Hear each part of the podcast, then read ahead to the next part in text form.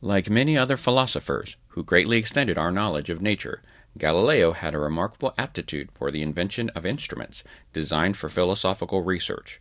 To facilitate his practical work, we find that in 1599 he had engaged a skilled workman who was to live in his house and be constantly at hand to try the devices, which were forever springing from Galileo's fertile brain.